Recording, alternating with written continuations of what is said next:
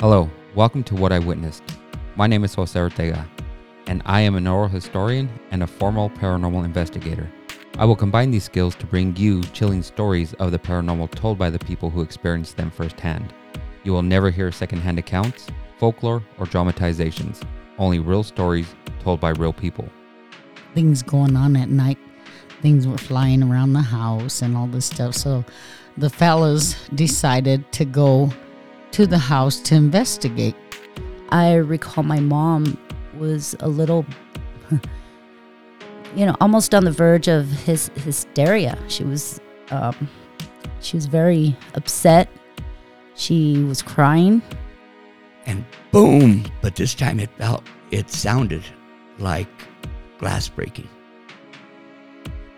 and we turned on the light and on the dresser that had a mirror behind it there was a rock sitting on the dresser One of us looked into the sky and noticed something was unordinary.